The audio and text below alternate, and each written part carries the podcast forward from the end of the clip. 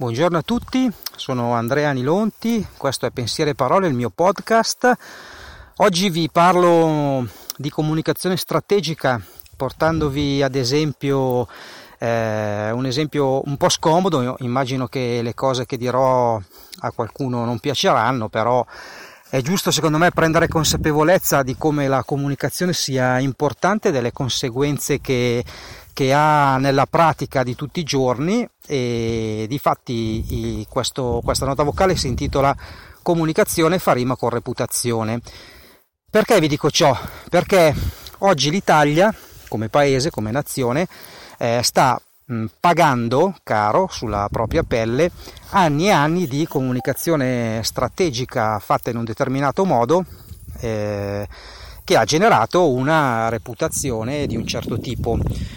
Che cosa voglio dire? Per anni abbiamo venduto l'immagine del bel paese, mm, fatto di sicuramente spiagge, di cose belle da vedere, eh, abbiamo venduto l'immagine degli italiani che sono un popolo a cui piace far festa, piace ridere, a cui piace magari lavorare poco, è un paese di furbetti dove mh, fatta la legge si trova subito l'inganno, no?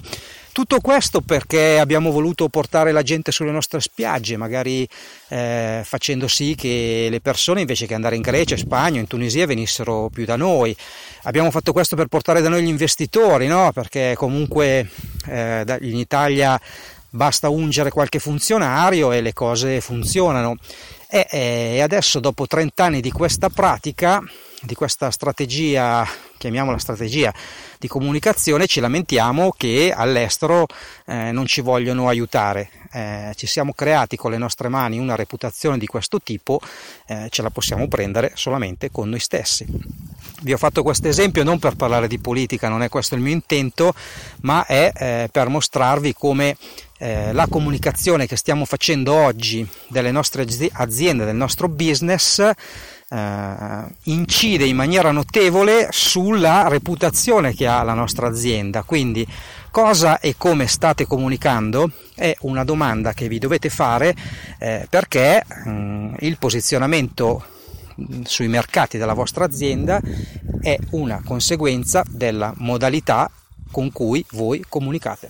Ci sentiamo nella prossima puntata. Vi ricordo che se avete dubbi o domande mi potete contattare alla mia mail che è info-anilonti.it. Buona giornata!